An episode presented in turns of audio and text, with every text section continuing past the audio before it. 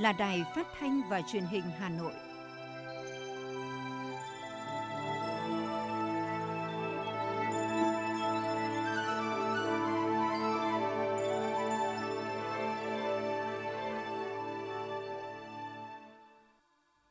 Thưa quý vị và các bạn, bây giờ là chương trình thời sự của Đài Phát thanh và Truyền hình Hà Nội, phát trực tiếp trên sóng phát thanh tần số FM 90 MHz. Hôm nay thứ hai, ngày 23 tháng 5 năm 2022, chương trình có những nội dung chính sau đây. Khai mạc trọng thể kỳ họp thứ 3 Quốc hội khóa 15. Hà Nội chuẩn bị chu đáo cho lễ bế mạc SEA Games 31 diễn ra vào tối nay tại cung Điền Kinh trong nhà thuộc quận Nam Từ Liêm, Hà Nội. Chính phủ gia hạn nộp thuế tiêu thụ đặc biệt ô tô sản xuất hoặc lắp ráp trong nước. Ngành đường sắt tăng cường tàu phục vụ nhu cầu du lịch trên các tuyến phía Bắc. Phần tin thế giới có những thông tin. Hội nghị thường niên của Diễn đàn Kinh tế Thế giới diễn ra trực tiếp tại Davos, Thụy Sĩ. Mỹ và Hàn Quốc thống nhất nhiều biện pháp ứng phó vấn đề hạt nhân của Triều Tiên. Sau đây là nội dung chi tiết sẽ có trong chương trình. Thưa quý vị và các bạn, tối qua trên sân vận động quốc gia Mỹ Đình Hà Nội, đội tuyển U23 Việt Nam đã giành chiến thắng nghẹt thở 1-0 trước U23 Thái Lan trong trận chung kết, qua đó bảo vệ thành công tấm huy chương vàng SEA Games. Trận đấu có sự tham dự của các ủy viên Bộ Chính trị, Chủ tịch nước Nguyễn Xuân Phúc, Thủ tướng Chính phủ Phạm Minh Chính, Chủ tịch Quốc hội Vương Đình Huệ, nguyên Ủy viên Bộ Chính trị, nguyên Chủ tịch Quốc hội Nguyễn Thị Kim Ngân, Ủy viên Bộ Chính trị, Thường trực Ban Bí thư Võ Văn Thưởng và đông đảo cổ động viên của cả nước.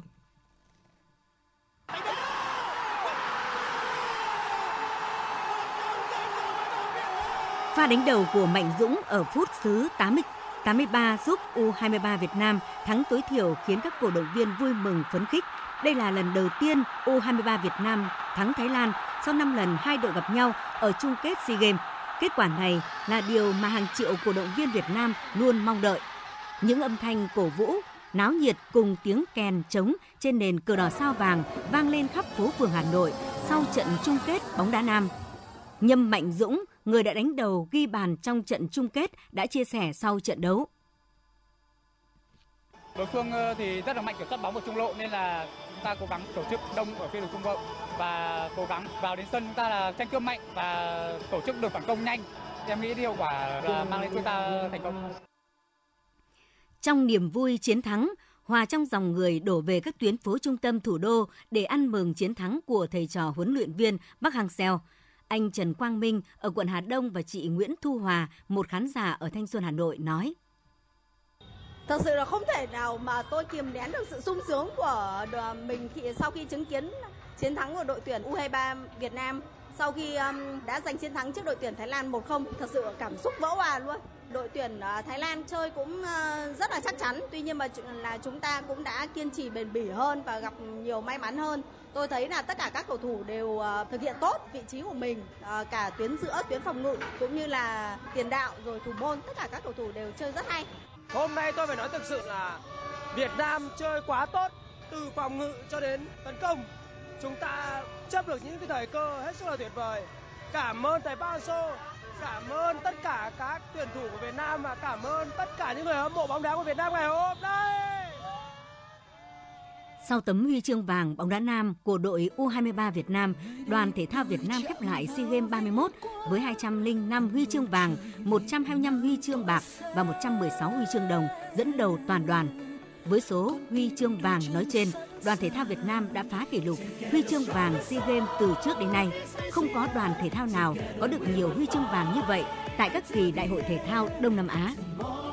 Vâng thưa quý vị, với chiến thắng đầy cảm xúc trên sân vận động quốc gia Mỹ Đình, đội tuyển U23 Việt Nam không chỉ đem lại bầu không khí cuồng nhiệt, niềm tự hào cho người hâm mộ mà còn tạo nên cái kết ngọt ngào viên mãn cho kỳ đại hội thể thao khu vực tổ chức trên sân nhà. Không có những màn công nghệ kỹ xảo hình ảnh, nước chủ nhà SEA Games 31 Việt Nam sẽ gửi lời chào nồng ấm thân thương nhất tới bạn bè khu vực trong lễ bế mạc diễn ra vào tối nay, ngày 23 tháng 5 tại Cung Điển Kinh trong nhà, thủ đô Hà Nội. Đó là những tiết lộ của tổng đạo diễn nghệ sĩ ưu tú Trần Ly Ly trước ngày đại hội khép lại. Thưa quý vị và các bạn, Phòng Cảnh sát Giao thông Công an thành phố Hà Nội cho biết bắt đầu từ 21 giờ đêm qua đến dạng sáng nay 23 tháng 5, ước tính có hàng vạn người hâm mộ bóng đá đổ về khu vực quận Ba Đình Hoàn Kiếm chia vui cùng đội tuyển bóng đá nam U23 sau khi xuất sắc giành huy chương vàng SEA Games 31. khiến nhiều tuyến đường như Nguyễn Thái Học, phố Huế, Hàng Bài, Trần Nhật Duật, Trần Quang Khải, Hàng Vôi, Cửa Nam, Hai Bà Trưng, Khâm Thiên, Đại Cổ Việt, Trần Hưng Đạo, đường Thanh Niên, cầu Trương Dương tắc cứng. Do không gian đi bộ khu vực Hồ Hoàn Kiếm đang hoạt động nên dòng người cổ vũ kéo dài cả km, gần như đứng tại chỗ trên các tuyến phố hướng về trung tâm quận Hoàn Kiếm. Tại những tuyến phố xung quanh các quận Hai Bà Trưng, Đống Đa, Tây Hồ, Ba Đình xuất hiện nhiều tốp xe mô tô đi thành đoàn di chuyển chậm. Trung tâm Chỉ huy Công an thành phố Hà Nội cho biết, đến khoảng 1 giờ 30 sáng ngày 23 tháng 5, tình hình giao thông trên các tuyến phố trở lại bình thường, không có hiện tượng nhiều tốp thanh niên lợi dụng cổ vũ bóng đá để đua xe, lạng lách, đánh võng. Thưa quý vị và các bạn, sau hơn 10 ngày thi đấu chính thức, SEA Games 31 sẽ kết thúc với lễ bế mạc tại Cung Điển Kinh trong nhà Mỹ Đình, Hà Nội vào lúc 20 giờ hôm nay. Lễ bế mạc được phát thanh trực tiếp trên kênh FM 90 MHz của Đài Phát thanh và Truyền hình Hà Nội. Quý vị cũng có thể theo dõi các thông tin cập nhật mới nhất về kết quả và diễn biến các nội dung thi đấu của đoàn thể thao Việt Nam trong bản tin SEA Games 31 phát sóng lúc 18 giờ 20 phút hàng ngày. Nhật ký SEA Games 31 trực tiếp lúc 22 giờ 15 phút hàng ngày trên kênh 1 truyền hình Hà Nội và chương trình bình luận SEA Games từ 9 giờ 30 phút đến 11 giờ 30 phút và 14 giờ đến 16 giờ hàng ngày trên kênh 2 truyền hình Hà Nội. Ngoài ra, quý thính giả cũng có thể cập nhật các thông tin mới nhất của Đại hội Thể thao Đông Nam Á lần thứ 31 trên website và fanpage chính thức của Đài Phát thanh và Truyền Hà Nội.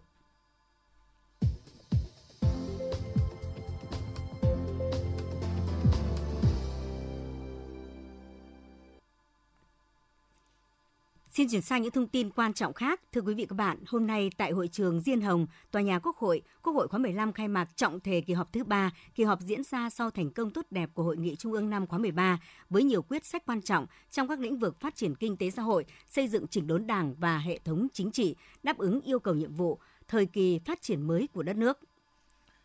Phát biểu khai mạc kỳ họp, Chủ tịch Quốc hội Vương Đình Huệ cho biết trong gần một năm qua, Quốc hội khóa 15 đã không ngừng nỗ lực, cố gắng quyết tâm đổi mới, phát huy dân chủ, tăng tính pháp quyền, chủ động sớm, từ xa, thích ứng linh hoạt với điều kiện thực tế, phối hợp chặt chẽ với các cơ quan tổ chức hiệu quan, gần dân và sát thực tiễn hơn để hoàn thành tốt nhiệm vụ được giao. Quốc hội đã tiến hành có chất lượng hai kỳ họp thường lệ và kỳ họp bất thường với những đổi mới cả tư duy và phương thức hoạt động, xem xét thông qua 3 luật, 45 nghị quyết, chất lượng được nâng cao, có nhiều quy định chưa có tiền lệ nhằm tiếp tục chia sẻ khó khăn với người dân, hỗ trợ doanh nghiệp duy trì ổn định sản xuất, phục hồi và phát triển kinh tế xã hội trước mắt và cho cả mục tiêu phát triển nhanh và bền vững lâu dài, Chủ tịch Quốc hội Vương Đình Huệ cho biết.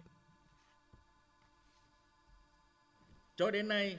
sau khi cơ bản kiểm soát được dịch COVID-19, tình hình kinh tế xã hội nước ta đã có chuyển biến rất tích cực. Kinh tế Việt Nam đang phục hồi và phát triển rõ nét nhiều ngành lĩnh vực đang vươn lên mạnh mẽ và lấy lại đà tăng trưởng. Lạm phát được kiểm soát, kinh tế vĩ mô và các cân đối lớn được bảo đảm, hoạt động giáo dục, đào tạo, văn hóa, xã hội, y tế, thể thao, vân vân cơ bản đã trở lại bình thường. An sinh xã hội tiếp tục được chú trọng, quốc phòng, an ninh, trật tự an toàn xã hội, độc lập, chủ quyền, thống nhất toàn vẹn lãnh thổ được giữ vững, hoạt động đối ngoại không ngừng được mở rộng, góp phần nâng cao uy tín và vị thế của Việt Nam trên trường quốc tế. Thành công vang dội của SEA Games 31, ngày hội của tinh thần đoàn kết Đông Nam Á, đặc biệt là thành tích đặc biệt xuất sắc bảo vệ ngôi vô địch của cả bóng đá nam và bóng đá nữ Việt Nam đã và đang truyền cảm hứng lớn đến đồng bào ta ở trong và ngoài nước cũng như bạn bè quốc tế.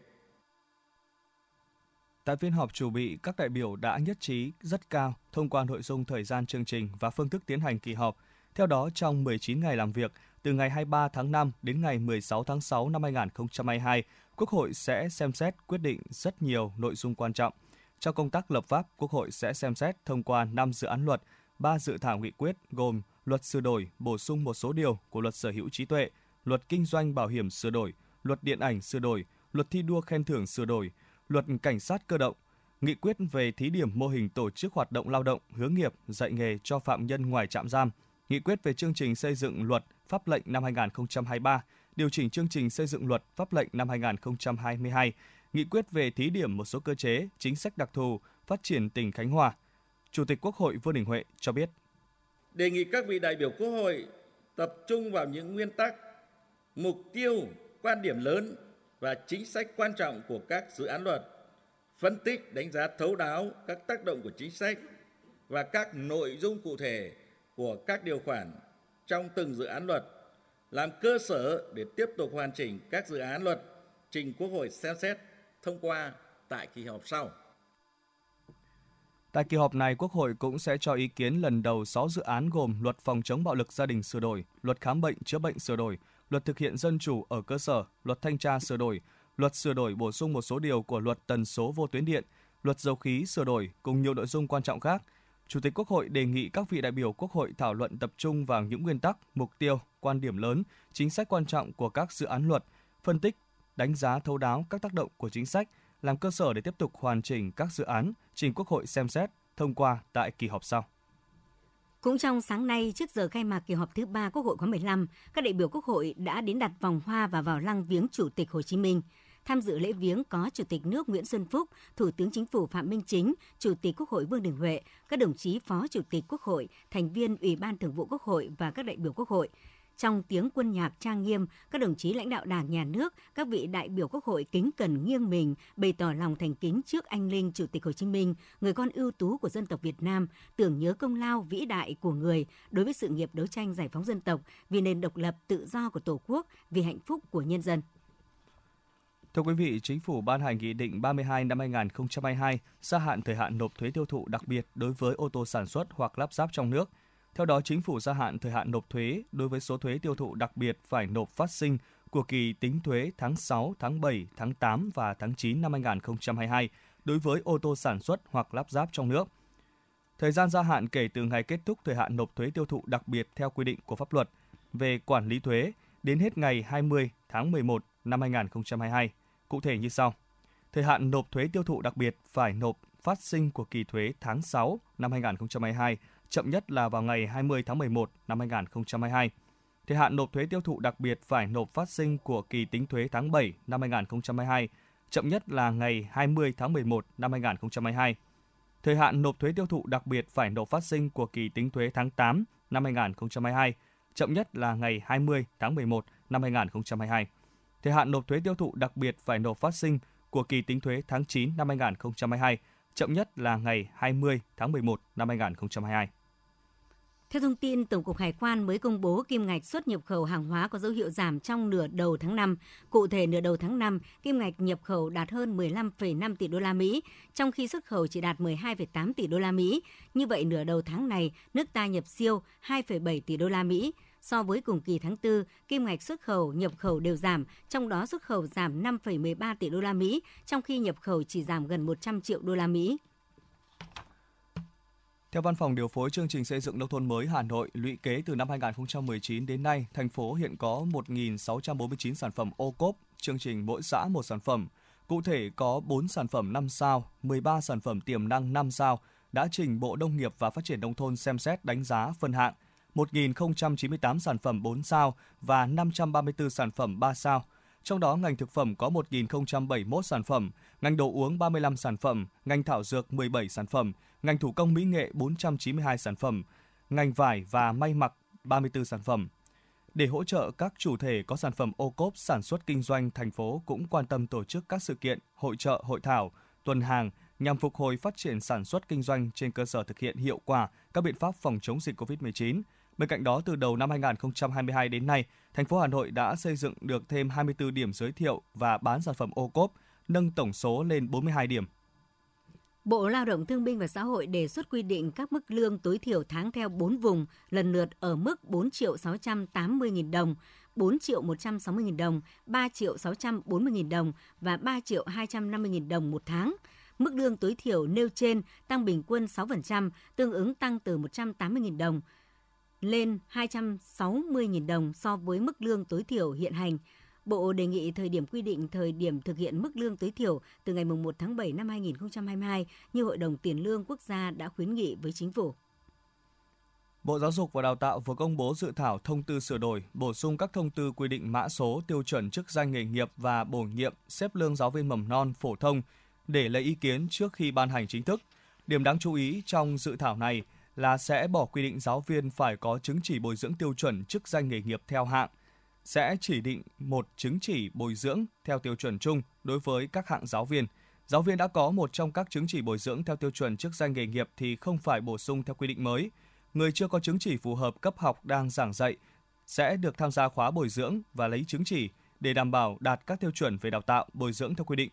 Ngoài ra, dự thảo thông tư cũng bỏ qua quy định tiêu chuẩn về đạo đức nghề nghiệp giáo viên mầm non, phổ thông ở từng hạng chức danh nghề nghiệp và không yêu cầu giáo viên tiểu học, trung học cơ sở hạng 1 phải có trình độ thạc sĩ. Ngày 22 tháng 5, Hội đồng đội thành phố Hà Nội phối hợp với trường Lê Duẩn tổ chức ngày hội Thiếu nhi thủ đô tỏa sáng năm 2022 với sự tham gia của đông đảo hội viên các câu lạc bộ, cán bộ đội thiếu nhi và học sinh tiêu biểu đến từ quận huyện thị xã trong toàn thành phố. Đây là hoạt động nối tiếp kỷ niệm 81 năm ngày thành lập đội thiếu niên tiền phong Hồ Chí Minh, 132 năm ngày sinh Chủ tịch Hồ Chí Minh 19 tháng 5 năm 1890, 19 tháng 5 năm 2022 và 39 năm ngày thành lập trường Lê Duẩn. Ngày hội thiếu nhi thủ đô tỏa sáng được tổ chức với nhiều nội dung phong phú và hấp dẫn nhằm tạo sân chơi bổ ích cho thiếu nhi sau thời gian dài bị ảnh hưởng bởi dịch COVID-19 như thi trang trí trại với chủ đề Mừng sinh nhật Bác, tự hào truyền thống đội, thi mô hình sáng tạo với chủ đề Đội ta lớn lên cùng đất nước, trò chơi dân gian, liên hoan nghệ thuật, sắc màu tuổi thơ, hội thi nhằm tôn vinh vẻ đẹp, tài năng của đội viên, qua đó rèn năng lực, tổ chức hoạt động xã hội, giúp các em hiểu thêm những nét đẹp truyền thống của Thăng Long Hà Nội và dân tộc, góp phần định hướng nhân cách thiếu nhi thủ đô.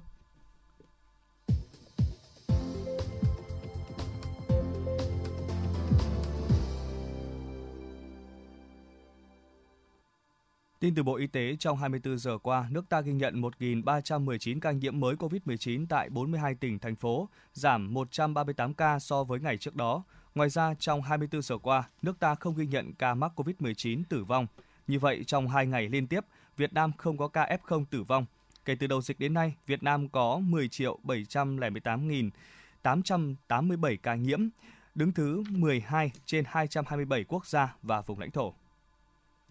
Sở Y tế Hà Nội cho biết trong 24 giờ qua, tính từ 18 giờ ngày 21 tháng 5 đến 18 giờ ngày 22 tháng 5, trên địa bàn thành phố ghi nhận 347 ca COVID-19 mới, giảm 33 ca so với ngày trước đó. Cụ thể, 347 bệnh nhân phân bố tại 127 xã phường thị trấn thuộc 27 trên 30 quận huyện thị xã, một số quận huyện ghi nhận nhiều bệnh nhân trong ngày như Hà Đông, Đông Anh, Hoàng Mai, Long Biên, Nam Từ Liêm. Như vậy, hơn một năm qua, tính từ ngày 29 tháng 4 năm 2021 cho đến nay, Hà Nội ghi nhận gần 1,6 triệu ca mắc COVID-19 với 1.336 ca tử vong. Cũng theo báo cáo của Sở Y tế Hà Nội, đến nay trên địa bàn Hà Nội còn gần 83.000 ca đang điều trị theo dõi, trong đó có 96 ca điều trị tại bệnh viện, tăng 2 ca so với ngày trước đó và gần 82.900 ca theo dõi tại nhà. Về tiêm vaccine phòng COVID-19 tính từ chiều 16 tháng 5 cho đến hết ngày 21 tháng 5, Hà Nội đã triển khai tiêm mũi 1 cho 170.770 trẻ từ 5 đến dưới 12 tuổi. Cục Công nghệ Thông tin Bộ Y tế cho biết tính đến ngày 21 tháng 5, sau hơn một tháng chính thức triển khai cấp hộ chiếu vaccine COVID-19, cả nước đã có hơn 19 triệu người dân đã được ký xác nhận hộ chiếu vaccine. Hộ chiếu của người dân sẽ được hiển thị trên ứng dụng sổ sức khỏe điện tử, ứng dụng PC COVID. Đây là chứng nhận tiêm chủng COVID-19 điện tử do các cơ sở tiêm chủng và Bộ Y tế ký số xác nhận dựa trên thông tin tiêm chủng vaccine COVID-19 của người dân. Hộ chiếu này sử dụng các tiêu chuẩn do Tổ chức Y tế Thế giới và Liên minh châu Âu ban hành và hiện đang được sử dụng tại 62 quốc gia. Thưa quý vị các bạn, ngoài đuối nước, trẻ còn gặp các tai nạn thương tích như bỏng, điện giật, hóc dị vật, đứt tay chân do những vật sắc nhọn té ngã ngộ độc. Để phòng chống tai nạn thương tích cho trẻ em, theo bác sĩ Lê Ngọc Duy, các bậc cha mẹ cần quan tâm đến con em mình ở mọi lứa tuổi. Khi trẻ nhỏ ăn, ngủ, chơi, phải luôn có người chăm sóc bên cạnh. Trong gia đình nên thiết kế hàng rào hoặc thanh bảo vệ ở những nơi như cầu thang, cửa sổ, ban công với độ cao tối thiểu 75 cm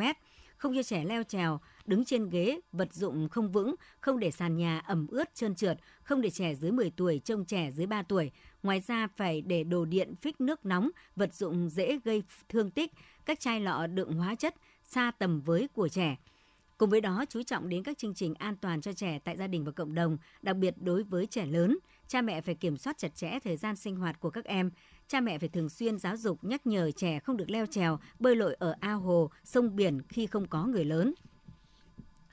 Thưa quý vị, tại Hà Nội, số ca mắc tay chân miệng bắt đầu xuất hiện. Hầu hết trẻ em mắc tay chân miệng đều dưới 5 tuổi, đặc biệt dưới 3 tuổi mắc nhiều hơn. Ghi nhận của phóng viên thời sự tại một số bệnh viện trên địa bàn thủ đô. Sốt cao xuất hiện nhiều nốt phòng nước ở trong niêm mạc miệng, tay chân. Bệnh nhi 22 tháng tuổi ở Thường Tín Hà Nội được chỉ định nhập viện và khẳng định tay chân miệng độ 2. Sau 3 ngày điều trị, bệnh nhi đã cắt sốt và xe dần các nốt. Chị Nguyễn Thị Thủy, xã Lê Lợi, huyện Thường Tín, Hà Nội cho biết. Hàng ngày thì các bác sĩ cũng ờ, đến ờ, hỏi thăm về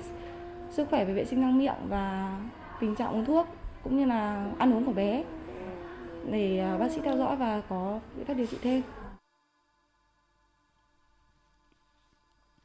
Hai tuần trở lại đây, mỗi ngày khoa truyền nhiễm, Bệnh viện Đa khoa Nông nghiệp điều trị từ 10 đến 15 trường hợp mắc tay chân miệng. Theo các bác sĩ, khi phát hiện trẻ có dấu hiệu mắc bệnh như sốt, đau họng, tổn thương niêm mạc miệng và da chủ yếu ở dạng phòng nước, thường thấy ở lòng bàn tay, lòng bàn chân, cần đưa trẻ đi khám để đánh giá mức độ của bệnh. Bà Mai Thị Mơ, xã Thanh Liệt, huyện Thanh Trì, Hà Nội và bác sĩ Nguyễn Tân Trang, trưởng khoa truyền nhiễm Bệnh viện Đa khoa Nông nghiệp cho biết thêm. Bác sĩ bảo phải giữ gìn vệ sinh cho cháu này, Ừ, rồi là thường, thường ngày là cho cháu uống thuốc đầy đủ và bôi uh, miệng cho cháu ngày ba lần. À, các cái dấu hiệu ờ, đánh giá độ thì bao gồm là cái tính chất sốt à, những cái dấu hiệu thần kinh đấy, rồi những cái biến chứng có thể gặp những cái uh, nhiễm trùng nặng những cái bội nhiễm có thể gặp đấy, và các cái chỉ số khác thì thông thường là đến viện mới được uh, kiểm tra thôi trong 4 cấp độ bệnh tay chân miệng thì bệnh tay chân miệng cấp độ 1 là giai đoạn bệnh nhẹ, bệnh nhi có thể điều trị ngoại trú và theo dõi tại y tế cơ sở. Độ 2, độ 3 được nhập viện theo dõi để tránh những biến chứng nguy hiểm của bệnh. Theo chị Vũ Minh Tâm và bác sĩ Trần Thị Kim Anh, trưởng khoa bệnh nhiệt đới Bệnh viện Đa khoa Hà Đông chia sẻ. Đầu tiên mình thấy cái việc là à, em bé không ăn uống nữa thì nó cũng ảnh hưởng đến thể trạng nhiều nữa và ừ, em bé lại có dấu hiệu là kiểu cũng mệt mỏi ấy là mình cũng không ở nhà thì không thể yên tâm được. Bệnh tay chân miệng thì uh, cái biến chứng gần nhất thì là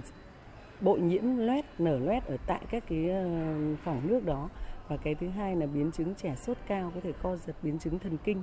Thế rồi là cái biến chứng tiếp theo là có thể viêm màng não do virus uh, EV71 đấy thế và tất cả các cái biến chứng đó thì trẻ có thể sốt cao co giật rồi đi vào ly bì hôn mê. Và và đấy là những cái biểu hiện của trẻ. Diễn biến bệnh tay chân miệng trong 5 đến 7 ngày, đây là bệnh khá phổ biến ở trẻ nhỏ chưa có vaccine phòng ngừa. Nếu không được phát hiện điều trị kịp thời, bệnh có thể dẫn tới các biến chứng rất nguy hiểm như viêm màng não, viêm não, tổn thương cơ tim, ảnh hưởng nghiêm trọng đến sức khỏe của trẻ. Tiếp tục là phần tin. Thưa quý vị, trong khi còn nhiều vụ việc chưa xử lý dứt điểm, một số địa phương trên địa bàn thành phố Hà Nội tiếp tục để phát sinh vi phạm pháp luật về đê điều. Tình trạng này không chỉ đe dọa an toàn công trình chống lũ mà còn làm gia tăng rủi ro thiên tai, gây bức xúc trong nhân dân. Hiện các ngành chức năng và địa phương đang quyết liệt thực hiện chỉ đạo của thành phố trong xử lý, ngăn ngừa phát sinh vi phạm đê điều. Để đảm bảo an toàn hệ thống phòng chống lũ, thực hiện nghiêm pháp luật về đê điều, Tại hội nghị tổng kết công tác ừ. phòng chống thiên tai và tìm kiếm cứu nạn năm 2021, triển khai nhiệm vụ năm 2022 diễn ra vào ngày 10 tháng 5 vừa qua, Phó Chủ tịch Ủy ban nhân dân thành phố Hà Nội Nguyễn Mạnh Quyền đã yêu cầu các quận, huyện, thị xã kiên quyết xử lý vi phạm mới phát sinh và những vi phạm tồn động, đặc biệt là các vụ vi phạm nghiêm trọng ảnh hưởng đến an toàn đê điều, công trình thoát lũ, gây bức xúc trong dư luận. Thực tiễn cho thấy địa phương nào quan tâm bảo vệ hệ thống phòng chống đê điều thiên tai sẽ hạn chế được thiệt hại, ngược lại, hậu quả sẽ rất khó lường. Vấn đề này ngày càng trở nên cấp thiết khi mùa mưa bão năm nay đã bắt đầu. Do ảnh hưởng của rìa Bắc, rãnh áp thấp kết hợp với hội tụ gió trên cao dẫn tới mưa lớn đã khiến một số tuyến đường ở Hà Nội ngập sâu, nhiều tuyến đường bị ùn tắc, phương tiện chết máy hàng loạt. Trên tuyến đường đại lộ Thăng Long ở khu vực các hầm chui và nhiều tuyến đường xung quanh tứ bề là nước, giao thông trên tuyến đường đại lộ Thăng Long lúc 10 giờ 10 phút vẫn chật cứng các phương tiện di chuyển khó khăn, chật vật. Trao đổi với báo Giao thông, bà Nguyễn Việt Hương, Phó Giám đốc Công ty Trách nhiệm hữu hạn một thành viên thoát nước Hà Nội cho biết, để đảm bảo công tác phòng chống úng ngập khi có dự báo thời tiết sẽ mưa, đơn vị này sẽ đưa mực nước trên toàn hệ thống về quy định. Các máy bơm thiết bị chống ngập được huy động đến khu vực có khả năng úng ngập và vận hành các trạm bơm Yên Sở, Đồng Bông 1, Đồng Bông 2, Cổ Nhuế, Thông tin từ công ty cổ phần vận tải đường sắt Hà Nội, đơn vị sẽ tổ chức chạy thường xuyên nhiều mác tàu trên các tuyến phía Bắc nhằm đáp ứng nhu cầu của người dân đi du lịch biển Sapa dịp hè. Cụ thể, tuyến Hà Nội Vinh chạy đôi tàu NA1, NA2 hàng ngày, đôi tàu SE35, SE36 chạy từ các ngày từ thứ sáu đến chủ nhật hàng tuần từ ngày 21 tháng 5. Tuyến Hà Nội Đồng Hới chạy hàng ngày đôi tàu QB1, QB2 từ ngày mùng 2 tháng 6. Tuyến Hà Nội Lào Cai chạy đôi tàu SB3, SB4 dịp cuối tuần. Tuyến Hà Nội Hải Phòng chạy 4 đôi tàu HB1, HB2, LB3, LB2, LB5, LB6, LB7, LB8.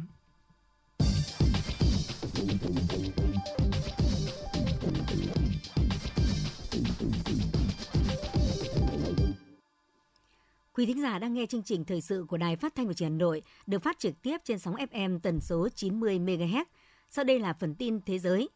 Sau 2 năm gián đoạn kể từ khi đại dịch COVID-19 bùng phát, Hội nghị thường niên của Diễn đàn Kinh tế Thế giới đã diễn ra trực tiếp tại Davos, Thụy Sĩ, với chủ đề lịch sử ở giai đoạn bước ngoặt, chính sách của chính phủ và chiến lược của doanh nghiệp. Dẫn đầu đoàn Việt Nam tham dự hội nghị lần này, Phó Thủ tướng Lê Minh Khái dự kiến sẽ chia sẻ tầm nhìn của Việt Nam tại các phiên trọng tâm về chuyển hướng một cuộc khủng hoảng lương thực toàn cầu, phát triển ASEAN số cho tất cả mọi người và đối thoại giữa các nhà lãnh đạo cấp cao với chủ đề xây dựng nền kinh tế tự cường cho tăng trưởng bền vững. Chiều ngày 22 tháng 5, Tổng thống Mỹ Joe Biden đã kết thúc chuyến thăm Hàn Quốc trong 3 ngày. Đây là chuyến thăm Hàn Quốc đầu tiên của Tổng thống Mỹ kể từ khi nhậm chức và cũng là lần đầu tiên khi vừa nhậm chức tân Tổng thống Hàn Quốc John suk yeol đón nhà lãnh đạo cấp cao của Mỹ. Do đó, chuyến thăm đã có những kết quả tốt đẹp, thúc đẩy quan hệ hai nước trong thời gian tới. Sau Hàn Quốc, Tổng thống Mỹ Joe Biden sẽ chính thức bắt đầu lịch trình thăm Nhật Bản. Nga vừa thông báo kế hoạch tăng cường lực lượng cho quân khu miền Tây nhằm phản ứng trước việc tổ chức Hiệp ước Bắc Đại Tây Dương NATO không ngừng mở rộng sang những nước láng giềng. Theo Bộ trưởng Quốc phòng Nga Sergei Shoigu, các biện pháp đối phó với NATO sẽ đồng bộ với việc trang bị vũ khí, khí tài hiện đại cho quân đội. Ông đồng thời lưu ý việc Phần Lan và Thụy Điển xin gia nhập NATO là một minh chứng nữa cho thấy sự gia tăng các mối đe dọa quân sự nhằm vào Nga trong những năm gần đây. Ngân hàng Trung ương Anh trong tháng này dự báo lạm phát sẽ đạt mức cao nhất 10% vào cuối năm nay và các nhà đầu tư kỳ vọng Ngân hàng Trung ương sẽ có thêm đợt tăng lãi suất mới sau 4 đợt tăng lãi suất đã thực hiện kể từ tháng 12 năm 2021. Hôm qua, Viện Núi lửa và Địa chấn Philippines cho biết một trận động đất có độ mạnh 6,1 độ Richter đã xảy ra trên đảo Luzon của Philippines sáng qua. Theo Viện Núi lửa và Địa chấn Philippines, nguyên nhân của trận động đất là do sự di chuyển của các mảnh đất gãy trên Biển Đông dọc theo rãnh Manila gây ra động đất sâu và do ở vị trí rất sâu nên ít khả năng gây ra thiệt hại và không kích hoạt sóng thần. Tuy chưa có báo cáo về thiệt hại và thương vong, song nhà chức trách cảnh báo về các cơn dư chấn có thể xảy ra sau trận động đất mạnh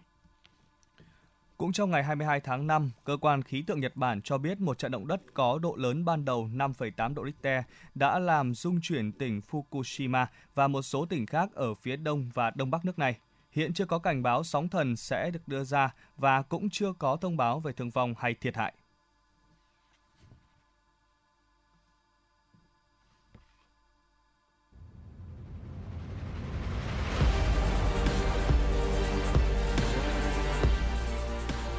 Bản tin thể thao. Bản tin thể thao.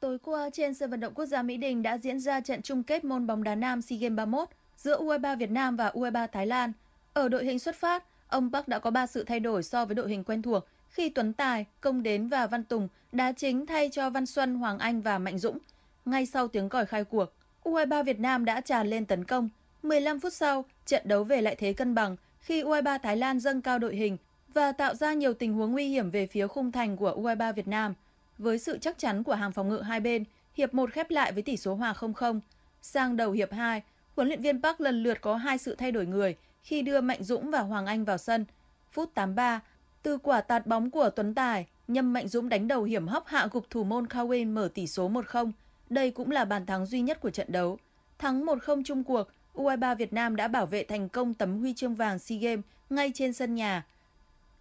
Các tay đua của môn xe đạp đường trường nữ phải thi đấu dưới cơn mưa tầm tã từ đầu đến cuối lộ trình hơn 88 km ở Hòa Bình. Ở nội dung cá nhân xuất phát đồng hàng, Nguyễn Thị Thật đã về nhất và giành huy chương vàng. Sau đó, nhóm cua rơ Nguyễn Thị Thật, Nguyễn Thị Thi, Nguyễn Thị Thu Mai và Bùi Thị Quỳnh tiếp tục giành tấm huy chương vàng ở nội dung đồng đội nữ. Tại cung thể thao quần ngựa, môn aerobic ở nội dung đơn nữ, Trần Hà Vi đã có bài thi tuyệt vời nhưng chỉ đạt số điểm 19,3 và kém vận động viên Thái Lan đúng 0,05 điểm. Hạ Vi đã mang về tấm huy chương bạc. Cặp vận động viên Lê Hoàng Phong và Trần Ngọc Thúy Vi giành huy chương vàng đôi nam nữ với số điểm 20,4. Đây là tấm huy chương vàng thứ hai của hai vận động viên này sau khi họ đã cùng Nguyễn Chế Thanh giành huy chương vàng nội dung đồng đội hỗn hợp nhóm 3 người. Ở nội dung aerobic đồng đội nhóm 5 người, Hoàng Phong, Việt Anh, Hoài An, Chế Phong và Thúy Vi đã đánh bại đội tuyển Thái Lan và Campuchia để mang về tấm huy chương vàng thứ ba cho đội tuyển aerobic Việt Nam tại SEA Games 31.